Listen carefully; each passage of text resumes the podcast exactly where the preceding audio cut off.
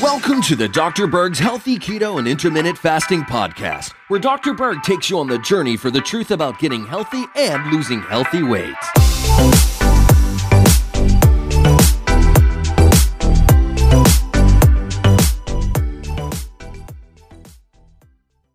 Let's talk about bunions, how to prevent them, and how to get rid of them. Now, the technical name for a bunion is hallux valgus.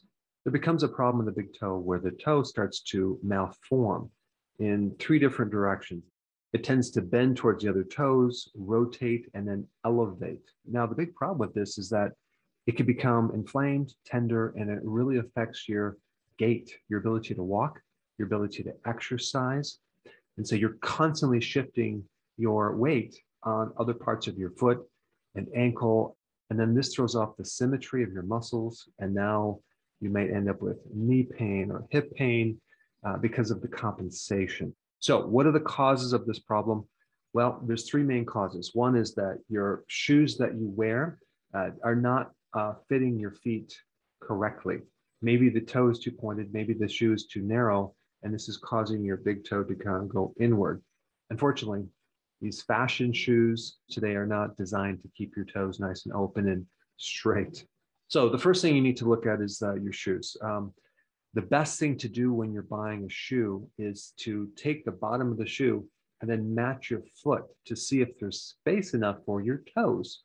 And if there isn't, you're going to have to find some shoes that actually can really give your toes some space. Now, that's not necessarily going to correct this problem, but it can definitely prevent the problem.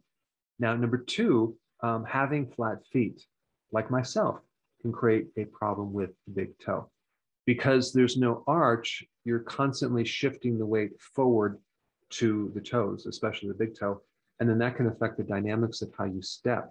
And then the foot flares out. And now we have a lot of pressure on that toe. And so now the toe starts going outward this way. And number three, just simply having ankle mobility issues.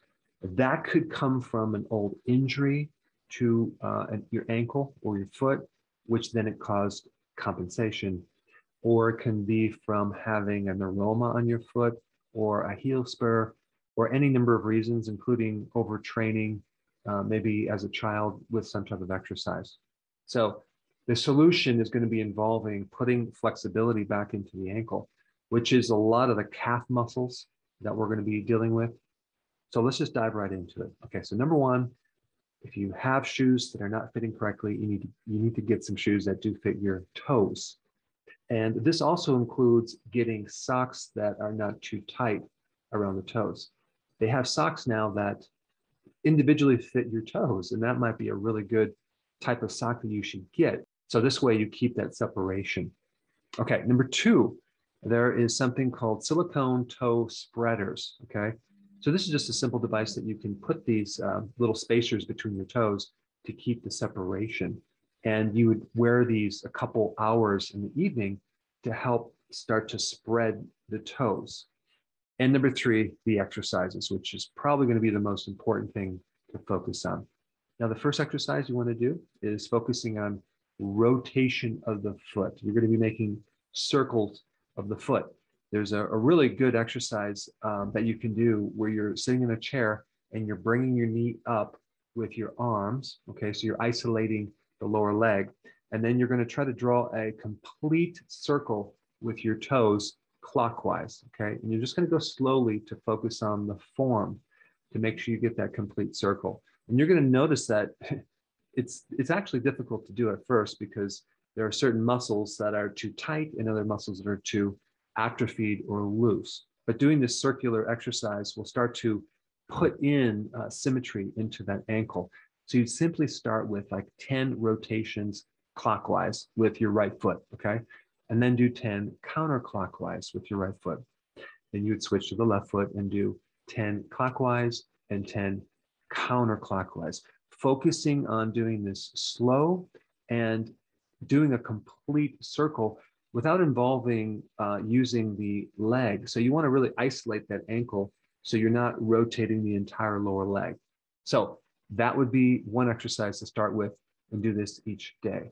The second exercise I'm going to recommend would be just standing on a tennis ball for two minutes. Now you're gonna have to work up to this, but you, you make sure the tennis ball is right in the um, mid part of the arch and you do one foot at a time and you're standing and you're putting all this pressure on the arch. And this is really important for people that have flat feet. This will start to take pressure off these muscles that are really too tight and give you a lot of relief. So what we're trying to do with these exercises is put symmetry uh, back into the ankle joint and muscles that are related to that. So when you're walking, you're not favoring certain muscles. And then this will allow the toe to come back. Now, realize that the, the what's holding this thing in a certain position is the muscles. So what you're doing is you're correcting the muscles, the ligaments, and the tendons. So when you're standing on a tennis ball, you know, you might only be able to do it for 10 seconds. So you're going to gradually start working up to being able to do it for two minutes each foot once a day. All right, the next exercise would be toe raises, okay? And you want to start sitting in a chair and you're simply going to raise your toes up both left and right at the same time. So, and this is going to start to strengthen a muscle called the anterior tibialis, which are the muscles on the front part of the leg, the shin muscles. And you want to work up to just doing these 30 times, okay? 30 times. If you start to cramp, obviously stop and do what you can. But we're trying to strengthen on a nice, slow uh, gradient level the front part of the muscles in the lower leg, okay? So you're going to be sitting in a chair and raising up your toes. These are called toe raises. And I recommend working up to like 20 of these, okay? So you might be able to start with 10 and then go 20 and then 30 over time. And then once you get good with that, you can graduate to doing this standing. Um, you're going to be positioning yourself on a wall. So you're at maybe a certain uh, degree, like maybe you're doing 30 degrees on a wall, and you're going to be lifting up your toes that way. And I put a link down below of a really good video just to kind of give you more information about that. So if we're going to be working on the muscles on the front part of the leg, now we need to work also on the back part of the legs. So this would be calf raises, okay? Stand up straight, then push to the balls of your feet and raise your heels until you are standing on your toes. To start on a chair, back and forth, working your way up to 30 repetitions. And then when you get good with this, then you would start doing it um, just standing up, okay? And you might want to hold a chair or the wall as you do these calf raises. You, know, you want to work up to 30. Now, what you're going to find is the muscles um, and the calf are going to be a lot stronger than the ones on the front part of your shin.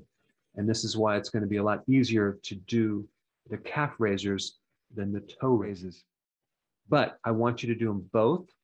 And then what you're going to find is you're going to be basically strengthening the weak link, which is the front part of your leg, the anterior tibialis. And that's going to give you a lot of relief on the big toe. And the last exercise would be where you're going to be inverting the ankles, okay, as well as everting the ankles. So you're going to rock them back and forth while you're sitting in a chair, okay? You're going to work up to 30 times. Then, when you get better with that, you can do this standing. So these exercises uh, cover all the dynamics of the motion in your ankle.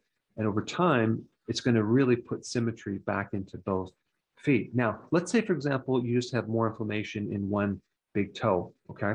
Not both of them. If you want to get some instant relief on that, a very simple thing to do would be to massage the opposite toe. Exactly where it's hurting on the right side or left side, you work on the exact opposite side. And as you press into the opposite uh, big toe joint, okay, on the mirror image side, you're going to find it's very, very tender but it's going to give you a tremendous amount of relief on the side that's actually hurting. Now, of course, you wouldn't want to do this if it's on both sides, bilateral. You would only want to do that procedure if it's on one side.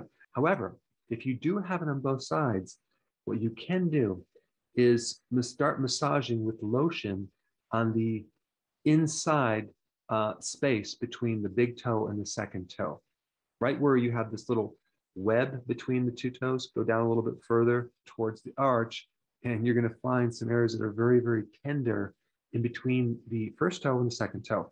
I would do that type of massage on both feet. It will give you a tremendous amount of relief as you're correcting these bunions.